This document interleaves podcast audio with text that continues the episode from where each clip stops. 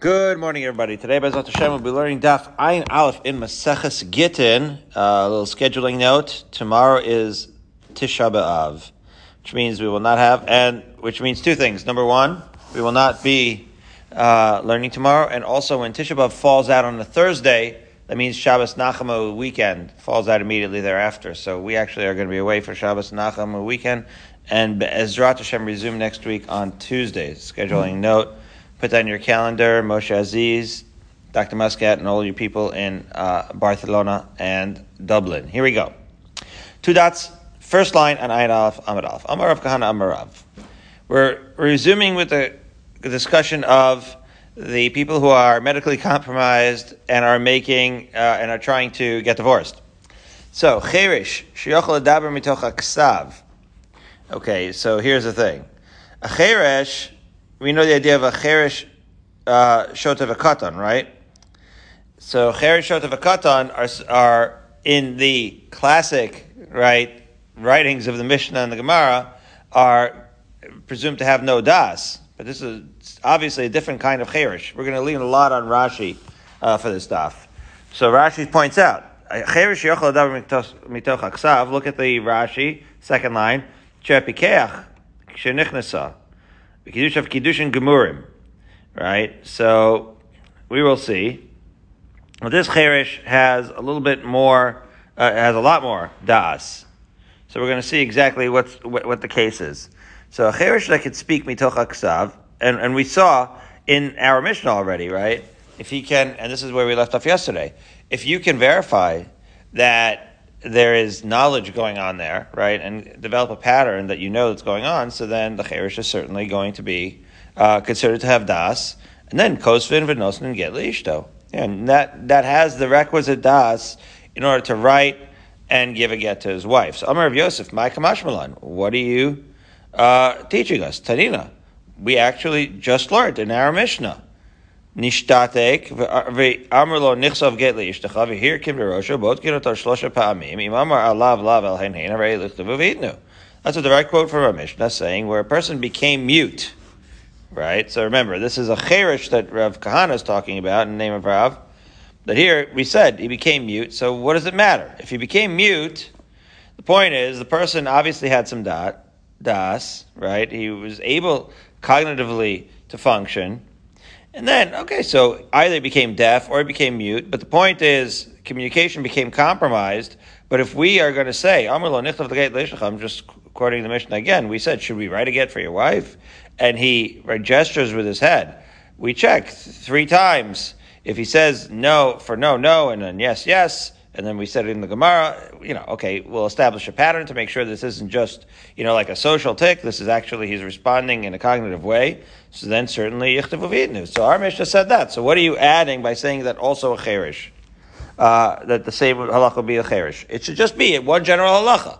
If person seems co- communicationally compromised, but we can establish real communication with them to see that, uh, right, in, whether it's in writing or by gesturing, so then of course the get should be able to be given. There's no uh, stipulation that says a get has to be given by somebody who, who can hear.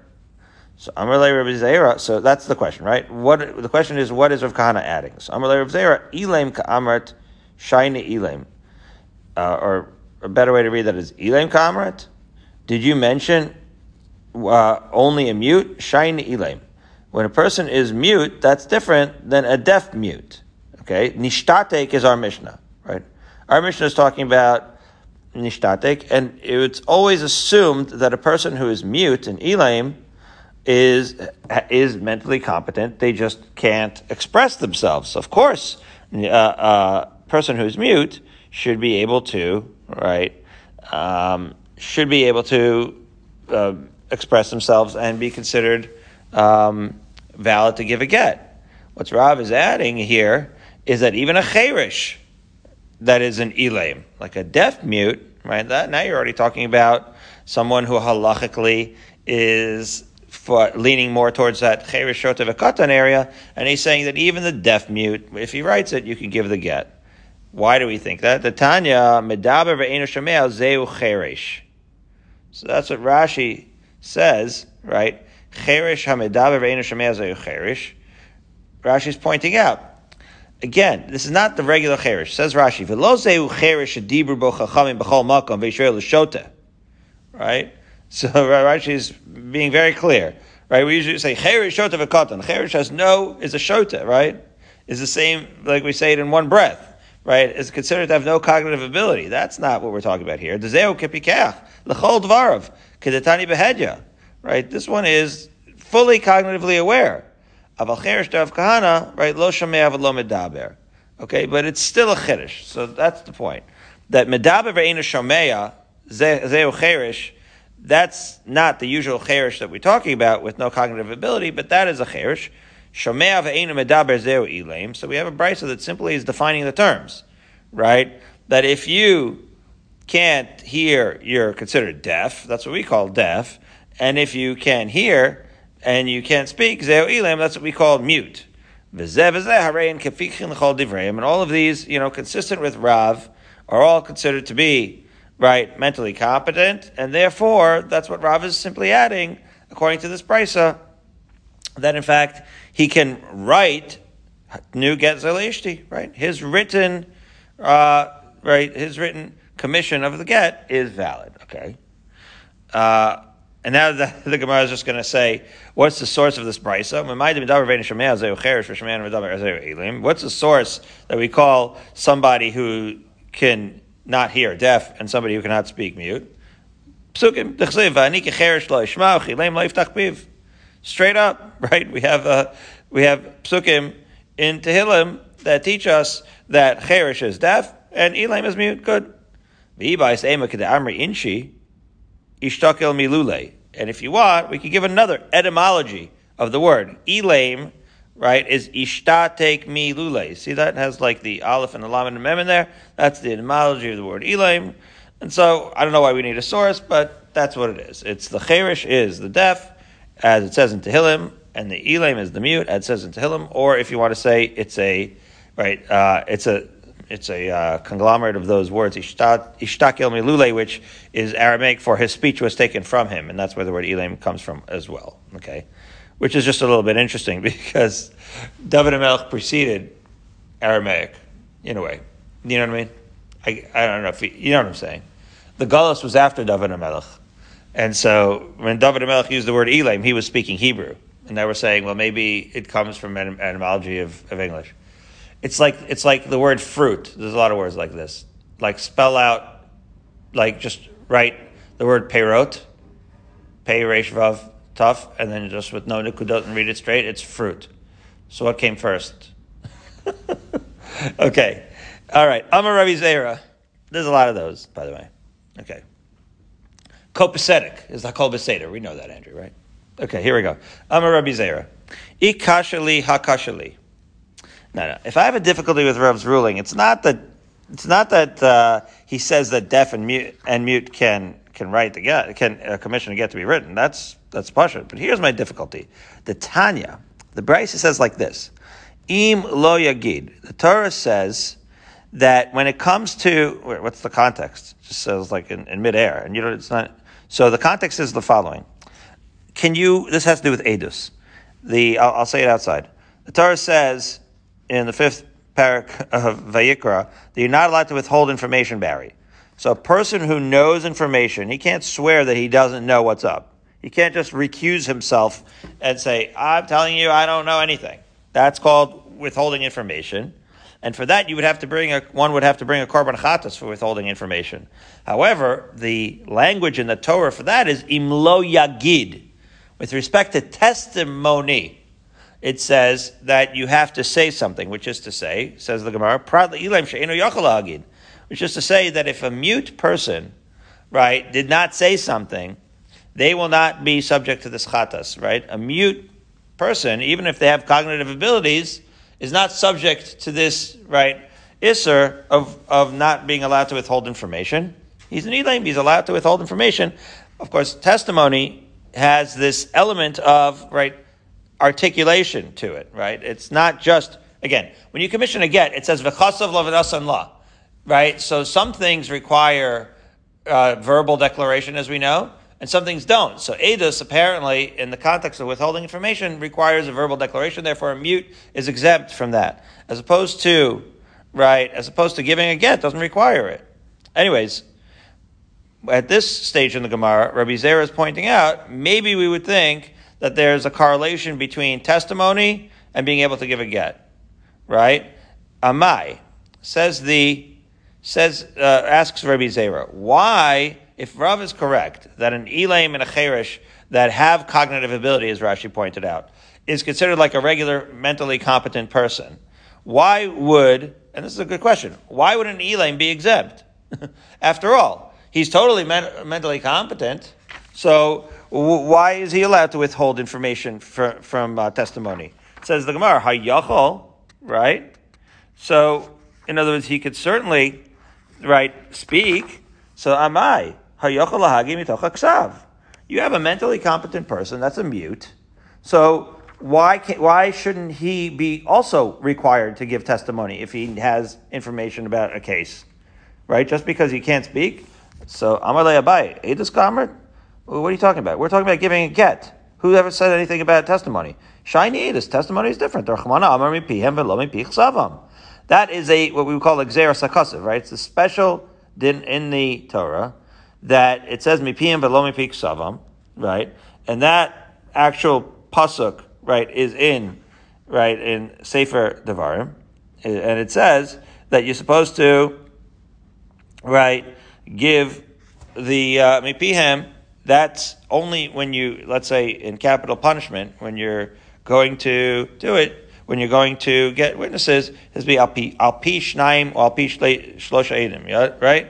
So when it says p, it says mouth. So not only when it says im lo yagid with regards to withholding testimony, it also says al pi, right, on mouth. So there's some sort of right, call it oral fixation when it comes to testimony, Andrew, right? There's some sort of um, focus on the idea that it has to be right uh, by mouth when it comes to testimony, and it is for that reason that an elam, by a technicality, what we'll call a xeris akasiv from the Torah, doesn't have to give testimony um, verbally, whereas uh, when it comes to giving a get, there is no mention of any verbal declaration, and therefore anybody who exhibits mental competence, as our Mishnah says, should be okay. So that's the answer that Abaye says. However, says the Gemara Mesve, is that really true that a person who's mute and right uh, can divorce his wife? After all, the Brisa says, "Kashem shebotkin oso legitin, kach botkin oso lemasos, matonos liedus yerushos." We have a Brisa that actually literally equates the mental capacity to uh, give a get to also the mental capacity to do masaos, umatanos, business transactions, and eduyos, and testimony and inheritance.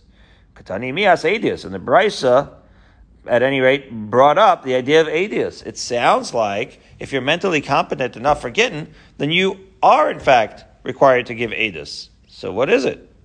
All right. So again, the Brisa sounds like you don't have to right have to give edus.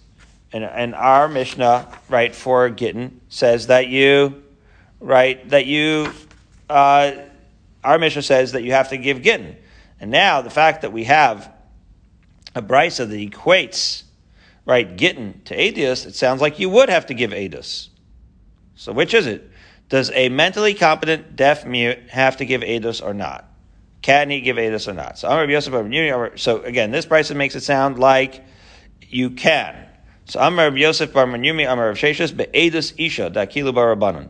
This brisa that suggests that, that uh, a deaf mute can give, that anybody who can give a get, right, which includes, according to our Mishnah and according to, right, Rav, uh, a deaf mute, anybody who can give a get can in fact give any kinds of edus. So now we are having a fundamental question here, Barry.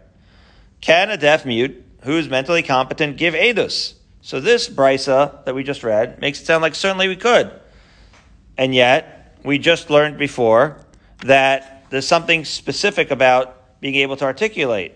So uh, that that um, enables a deaf mute to uh, to give edus, and they don't have that ability. So which is it? So I'm so Rav Yosef Rav Sheshis, he reconciles it by saying that when our brisa that we just quoted, right, says that a deaf mute can give edus, it's only referring to the death of a woman's husband. That's what edus isha means. Rashi, edus isha lehasia. The akilu barabanan, see Rashi, right? Be'ed echav kard v'shifcha. We already uh, learned this. We learned Yavamas, right? And Ksubas.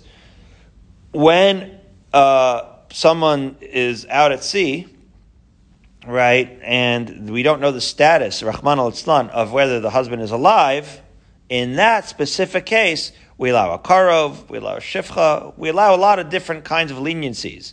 And it is in that context that we said that just like we check him for Gittin, we're also going to check him for these other things. And it is there where we will, in fact, accept a deaf mute, but generally not. Okay. Says the Gemara, uh, but Bahakatani Yerushos, but we said inheritance. Inheritance doesn't have anything to do with with uh, somebody dying and Edis Isha. Says the Gemara, Amari Bar, Yerushos B'na Bachar. Yeah, that may not have to do with trying to determine the death of a husband and, and Agunos or any of that, but it's a different kind of Edis. Uh, altogether, it's not like a third party, like somebody actually testifying about a monetary case. It is a Yerushas B'noah B'chor, where the father has the ability to determine really, um, it's a formality. The father has the ability to determine the inheritance anyway, right? Here too, right? We, um, we rely on this Rashi, Amar Rabbi Abo, right? And it's, and he basically says that this is a case where the, fa- the husband has, the father rather has the authority altogether, right?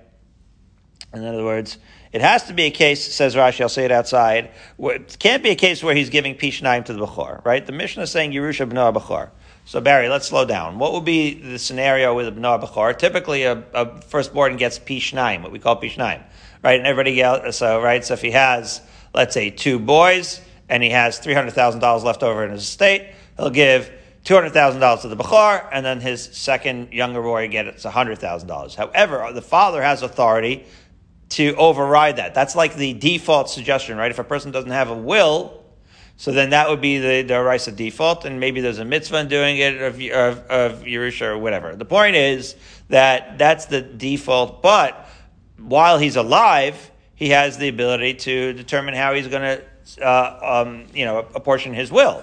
Okay, but that's not edus. That's not testimony. That's just you know saying that you can, in fact, articulate what you want to do. So if the father would happen to be a deaf mute that's of mental competence, we let him write out the will. We don't say that you can't do that because that's not edus. So it's not really what we're talking about. Okay. So again, in the first aid, when it says uh, uh, when it says eduyos, it means um, sort of verifying, testifying whether a husband was alive, and that's a special kula because of agunos.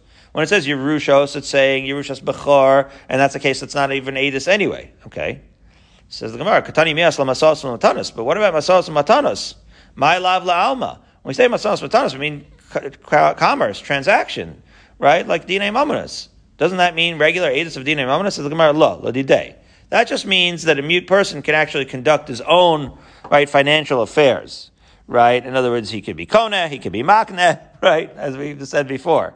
Uh, but you know, just like we said before, by a katan can be kona and makne up, you know, once they reach a certain age.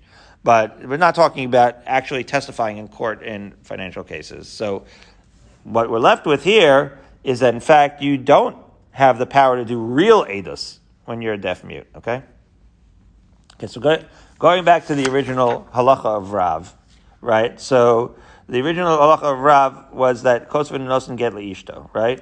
That that if you have mental competence, says the Gemara, Meisvei, Cheresh lo halchu bo achar remizosav achar kvitzosav achar ksav yado, ela of halola gitin.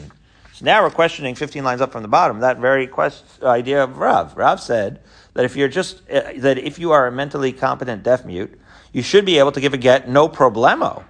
But here the Brisa says that we don't follow his rimozav kvitzosav gestures, lip movements, ksav or his writing. In other words, he is actually gesticulating and writing. He's showing full mental competence, and yet the Brisa says we only follow it for metaltalin, right? For uh, because after all, mida or he can't do any kinyanim, and so we'll say for metaltalin, we're going to say for movable items, we could say you can be makne and be kone.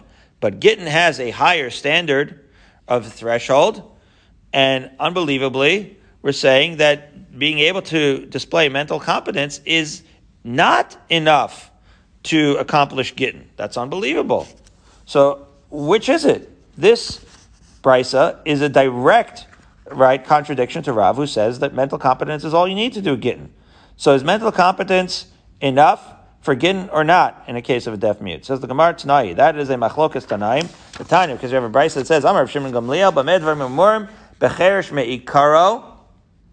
Right, with regards to this brisa that says that you have, that even being able to demonstrate right, mental competence is not enough, he's talking about a person who was born deaf mute, uh, congenitally. In that scenario, that is more severe, and even if the person can communicate in writing, we don't consider him competent enough for Gittin. But if a person was initially competent, then that's what Rav is talking about. Who chosmin? He can write a get, and they could sign it, which is to say that Adam would be able to sign off on it, which is to say that he does have enough he is considered to have enough mental competence to initiate a get. Okay? So now let's take this apart. Okay?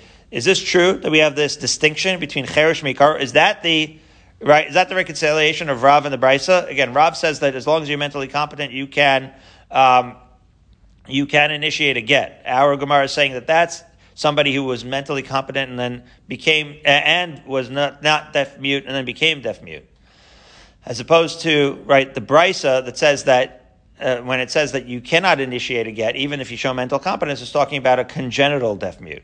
Is that really the distinction? So the Gemara, a person who is congenitally a deaf mute cannot initiate a get. After all, we learned in a Mishnah in Yavamos Kufyud Beis Amud Beis. I'll remind you with this Mishnah. We're going to refer to this Mishnah many times now. Kashem Shekonsa Beramiza Kach Motzia Beramiza. You might recall we had a lot of cases in Yavamos uh, Yavamas gets complicated, Barry, because if you have, let's say, uh, a healthy, again, what's the case of Yibum? You have uh, somebody, a man and a woman get married, and the man, Rahman dies childless. Okay? The brother of that man, right, takes over in Yibum. Now, that is a chiddush, because usually, right, you're not supposed to uh, take over in Yibum, but for the fact that in this particular case, that there is a din mida oraisa. The issue is, however, right, the issue is, what if the Kiddushin is only derabanan? In other words, does this formula of Yibum, right, change when the Kiddushin is a derabanan in the case of a cherish? That's going to come into play here, but let's take it slow. The first thing that the, Gemara, the Mishnah Yavama says is just like a cherish can marry a woman through remiza, so too he can divorce her with remiza. Okay, so we're going to take it slow. When you first initially read this, this sounds like a contradiction to Rav Shimon ben Gamliel. After all, the chiddush of Rav Shimon ben Gamliel was that a congenital deaf mute cannot do gittin. But we see in the Mishnah Yevamos that a it sounds like it's talking about a congenital deaf mute, and he can marry a woman through gesturing and also divorce her through gesturing. So how can Rav Shimon Gamliel say that a congenital deaf mute is not capable of giving gittin? Okay, so says the Mishnah. Here's the distinction: ishto hachinami. If Rav Shimon Gamliel is talking about right a deaf uh, the cherish's wife, hacha b'mayaskinan. So here's the difference between Ishto and Yavimto, right? That when it comes to, I'll say it, uh, I'll explain it like this. The Rabbanon allowed a Cherish to get married. Mind you, the case in Yavamos, when we were talking about Yavamos, we didn't get so detailed about what the cognitive ability of the, of the Cherish was. But there is a Rabbanon that allows, if a person is deaf, uh, Cherish, right? Cherish is allowed to get married. How is a Cherish allowed to get married? They're not, they're considered to have compromised Das. Don't you have to have das to make a kinyan? So they said, me derabanan. We're not going to say that a cherish person is never allowed to get married. It's just not fair, so to speak. It's not nice. So we let him get married, but it's considered a marriage derabanan. Okay. But once that marriage is on the level of derabanan, it, you know, when a person gets married, they're getting married kedas Moshe Yisrael, as we say, right? So that marriage, that bond is created derabanan, and it can be severed mi derabanan. Oh, so that can happen. So that's what he's saying that when it comes to creating the marriage, that's okay. But biyavimto, right? That's what the brisa is saying. The brisa that says that you're not allowed, right? With, with the brisa, that's a yavama. A yibum, if this cherish ended up in yibum, that th- that's not a thing where his das was right the driving factor in the marriage. That was the Torah that got that marriage going. So now you have a marriage deoraisa, which would actually right create this conundrum where cherish enters into a marriage by yibum and has no way to divorce the yavama, right? Because you need das on a, the oraisa level to get out of the the oraisa wed, uh, right um, marriage. So now the Gemara is going to clarify a little bit. Yivim to miman. Wait a minute. How did this yibum happen? If you're going to say that his brother was a cherish, which means that his brother was a darabanan, so then kashem shenichasa beramiza, kakitz beramiza, right? So wait a minute. Uh, that's not necessarily true, but let's assume it's true, right? Like, in other words, what he's saying is like this. If the first brother, right, so you have two brothers, and they're both deaf, so the first one got married and then died childless. If the first brother was also a cherish, so then the whole marriage was the midirabanan to begin with. So maybe even though the second brother takes over, he's like sort of taking over a derabanan marriage, and he should be able to get out of it with a with a right, by by gesturing.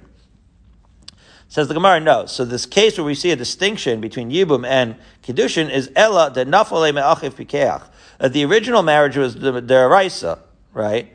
And since that original marriage of the first brother was Deraisa, so then when the second brother, right, takes over for Yibum, he is, so to speak, stuck in that marriage because he himself is a Cherish and can't get out of it, right, by just, right, uh, gesturing.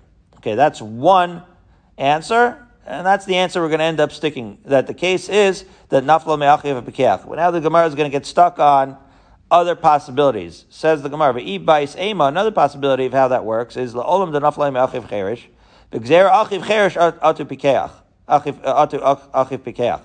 Maybe the other thing you could say is that even though the original brother was a cherish, we're going to have a gezerah that forbids uh, achiv cherish from divorcing a yavama because of the possibility that if we allow such a right divorce, that we might think that it would also be applicable if the original brother was mentally competent and a pikeach. Gemara, however, is going to challenge this idea of a gezerah achiv chersh uh, atu achiv pikeach because says the Gemara ihachi ishtonami, right? If that were true, that you make that gezerah, so then why would the Mishnah allow him to divorce his own wife? As Rashi points out, Ishtonami, towards the bottom, Nigzor Atu Yivimto Gemurim. In other words, we said that a Cherish that gets married, Midar Rabbanan, right, can divorce his wife, Midar Rabbanan, by gesturing. Well, maybe we should make a gezerah. If we're going to make a gezerah, cherish atu bikeach, maybe we should make a gezerah that a cherish that got married uh, in a regular way can't get divorced atu yivama, right? Because if you allow the cherish to get divorced, you're going to think that cherish could get divorced, and then you're going to think that the cherish could even get divorced if he got to this marriage via yibum, which is something which we do not allow to do. However, the Gemara says that is not uh, something that we need a gezerah for, because that's not something that we're going to get confused, because after all, yivimta bivimta michlafa, ishta bivimta lo michlafa. That, yeah, the reason why we do gezerah, right, cheresh atupikeach by Yavama is because all the cases of Yibum are very unique, right? You hope to not see too many uh, Yibum situations. It's a tragedy, right? When the brother dies childless. However, so all the cases of Yibum are so unique, so you can actually see yourself confusing cheresh uh, atupikeach in a case of Yibum. But you're not likely to see uh, such a, uh, you're not likely to confuse, right, a regular marriage of a cheresh to a yibum of a cheresh, you understand that yibum and marriage are really two very different scenarios, and therefore that you won't be confused. And so a gezerah uh, atu ishto you not do. However, the Gemara still challenges: Are we still going to umigas rina and cheresh atu bikeach? Do we really say that we're going to make the gezerah for the cheresh atu uh, you know uh, atu gezerah that we might confuse it with bikeach? After all, as we turn to Ayin Aleph and Beis, Vatanan, going to that back to that same mission in Yavamas Kufyud Beis, Shnei Achin soon as Shtei Achos Okay, the, the Mishnah in Yevamos Kufya Beis now quotes scenarios where you have two brothers and two sisters. Now, when you have two brothers and two sisters, you have an issue because, uh, Andrew, you might recall that your wife's sister is an erva, right? There's something called an erva, the biblically prohibited arias. Okay. Um, the issue is, what would happen if two brothers marry two sisters? Are you and, and one of them falls to you to Yibum? So you might recall, and this happened a lot in Yavamos, all the permutations. What if the marriage is Darabanan? What, what if the marriage is Daraisa? Right? If you're only on a marriage Darabanan and you and somebody falls to you to marriage Daraisa, does that mean you have to divorce the, the sister that you married to Darabanan in order to perform the Yibum Daraisa? Right? These are all the mental gymnastics we did when we were learning Yavamos. So some of those scenarios, what do we do in order to get out of the situation? We do chalitza, right? Whenever we are stuck, in the case of Yibum, and we say, wow, Midar Raisa, really, you're supposed to like divorce your current wife and marry the other woman because of uh, the Raisa Yibum. We'll say, you know what, we're, we're, we're not going to do that. Instead of doing Yibum, we'll just do Chalitza, right? In other words, when you have these two clashes, you're compelled to do Yibum, but you can't get married and you can't do Yibum, and, and it clashes, we always have that out, that exit, where we could just do chalitza and satisfy the yibum right requirement that way. So what's going to be the case? So the Mishnah goes through all the permutations. So let's say the two brothers are deaf and the two right wives are not, or or maybe the two wives are deaf, or right are uh, deaf mutes, or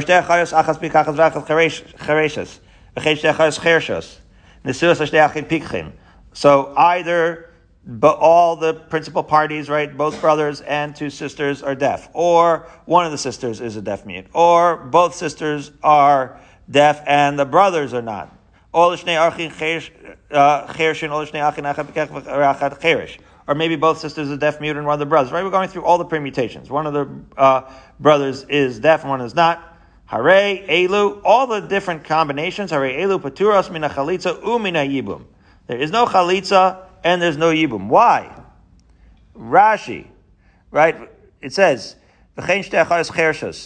says the Rashi, uh, lo ichpas lon bepikhos shabalim dehein lo nichosu el bermiza lefichach pturas min. In other words, when a person is cherish, right, for the wife, let's say is cherish, then they don't, the cognitive ability of the balim is neither here nor there right? And therefore, they don't have to have even chalitza. The yotza mishum achos isha the chol arayas pturas min chalitza. Because after all, we have here two sisters marrying two brothers. There's an erva issue here.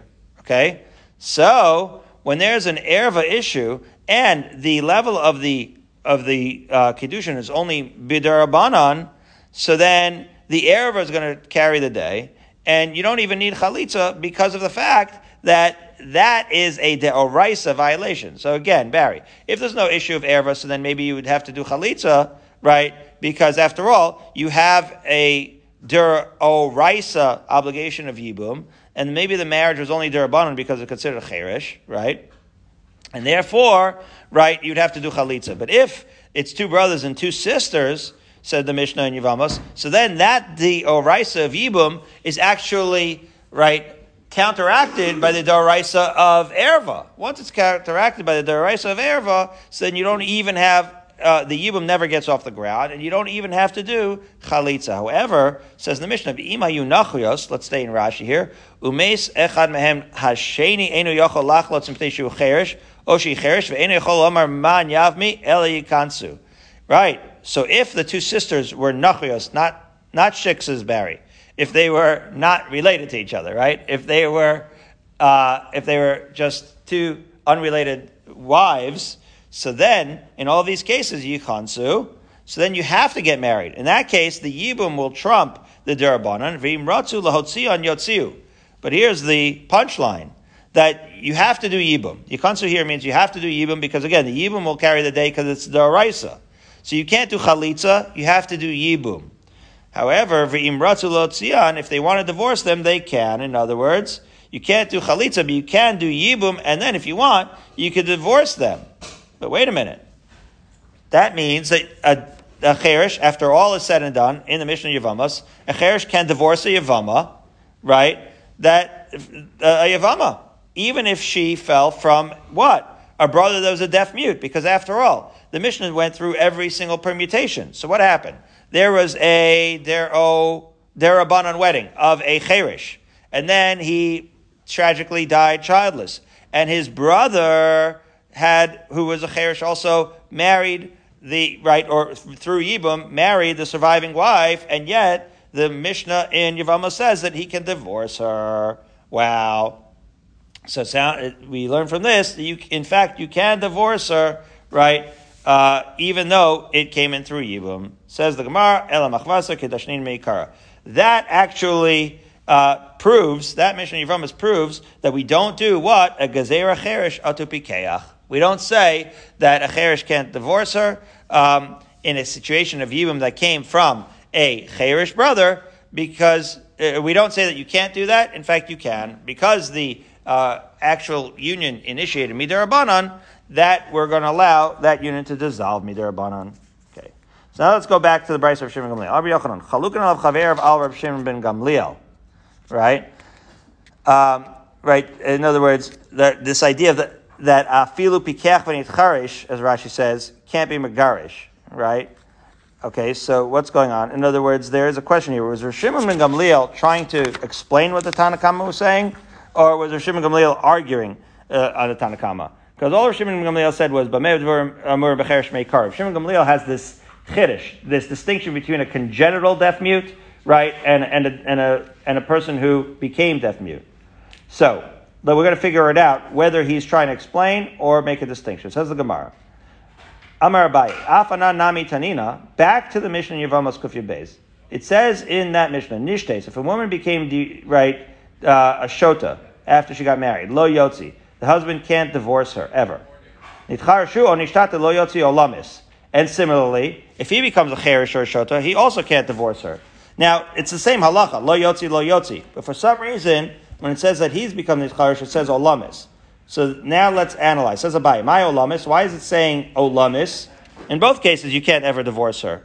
So he says, Laf afagav daber Maybe it's emphasizing with this word olamis to teach you that he can't divorce her even mitoch achsav, as Rav Shimon ben Gamliel would point out, right? Rav Shimon ben Gamliel is saying, right, that, that Rav Shimon ben Gamliel said that if he's a congenitally deaf mute, he cannot, then, then even if he's showing mental competence, he cannot, right, divorce his wife with just a written declaration, right? In other words, he can't just, demonstrate his mental competence.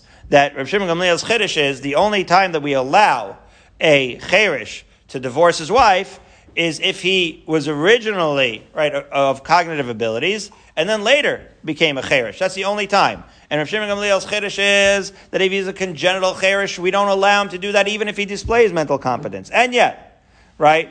Our Mishnah says olamis, it sounds like it's arguing, right? It sounds like Rabbi Yochanan disputes it, right? Because it sounds like he cannot, that even if he can communicate, right? It says nitcharesh. Nitcharesh sounds like it was not congenital. Sounds like it happened at some point in life, and still, right? The Mishnah Yavama says that he can't, lo yotzi olamis, he can't divorce his wife ever. So is that a proof against Rabbi Shimon Gamliel? So Amar of Papa, of Papa, as we know, since Brachos is always trying to reconcile and say that no, maybe this is not. And Machokas Shimon, Rav Papa says, Ilav Dashmina Rabbi Yochanan. If Rabbi Yochanan had not told us that that Reb Shimon Gamliel is arguing with the Tanakama, Hava mean Reb Shimon Gamliel for Rushay time Tanakama who also. I would have thought that what Reb Shimon Gamliel is trying to say is just explain the Tanakama to say that no, when the Tanakama was talking about a cherish, he was talking about a congenital cherish that you can't do it. But a person who was nit charesh would be able to actually uh, demonstrate mental competence and then divorce. Umay olamis. So then, what would olamis have meant in that in that Mishnah in Yavamas? It would have meant af agav the chazina le the. It means that even if we see that he is in fact fully mentally competent, right? Uh, he's it, that we still consider him incompetent unless he can write. Once he writes, so then I would have thought that is a pure, a true indication, right? He's writing, right? Very, very, right? Helen Keller, right? Writing very, very esoteric stuff and obviously showing great mental intelligence, right? So what's the problem? That at that point you could say that we do believe that they're mentally competent. The Gemara says that's one possibility of what olamis means, or Rav Papa says inami Yitzchak. Maybe we could also say that it is consistent with Rabbi Yitzchak. Damar Rabbi Yitzchak, Dvar Torah Shoita Miskareshes, Midi Dehava Pikachas Bal Karcha. Maybe you could say it like this, that a Shota can be divorced because we compare her to a woman, after all, who's fully mentally competent. Now don't forget, a fully mentally competent woman can be divorced Bal Karcha. Well, if a woman can be divorced Bal Karcha, why do we need her das altogether, right? So we say in the Gemara, Umatam Amra Einamit Kareshet. So then why would the rabbi say that she can't be divorced ever? Shaloyin Haguba Min Hag Hefker. Right? That it might be true that a woman can be divorced um, Korcha. But ironically, if she is fully competent, she could be divorced against her will. But if she's a Shota, we protect her Midarabanan. We say that even though she's not, she's less mentally competent, her, we can't divorce against her will because she will be taken advantage of. Right? It would be, uh, right, cruel, so to speak, for a husband to divorce a woman that was a shota because now you're just basically throwing her out on the street and, and that is going to make her very, very vulnerable. That would be immoral.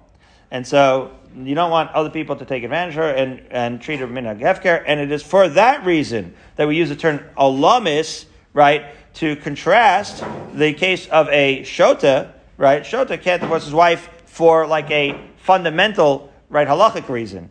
Um, that right because of cognitive ability, but a wife who's a shota cannot be divorced because we are protecting her midirabanan right from being taken advantage of. So now we have a few more minutes, but we're on the Mishnah, um, two thirds down the way on Ayin Alf Beis, and it's talking about instructing uh, witnesses to right instructing shlichim for a get. So Amrlo, quote, Nichtav get liishtacha. Let's say two witnesses say, say, should we write a get for your wife?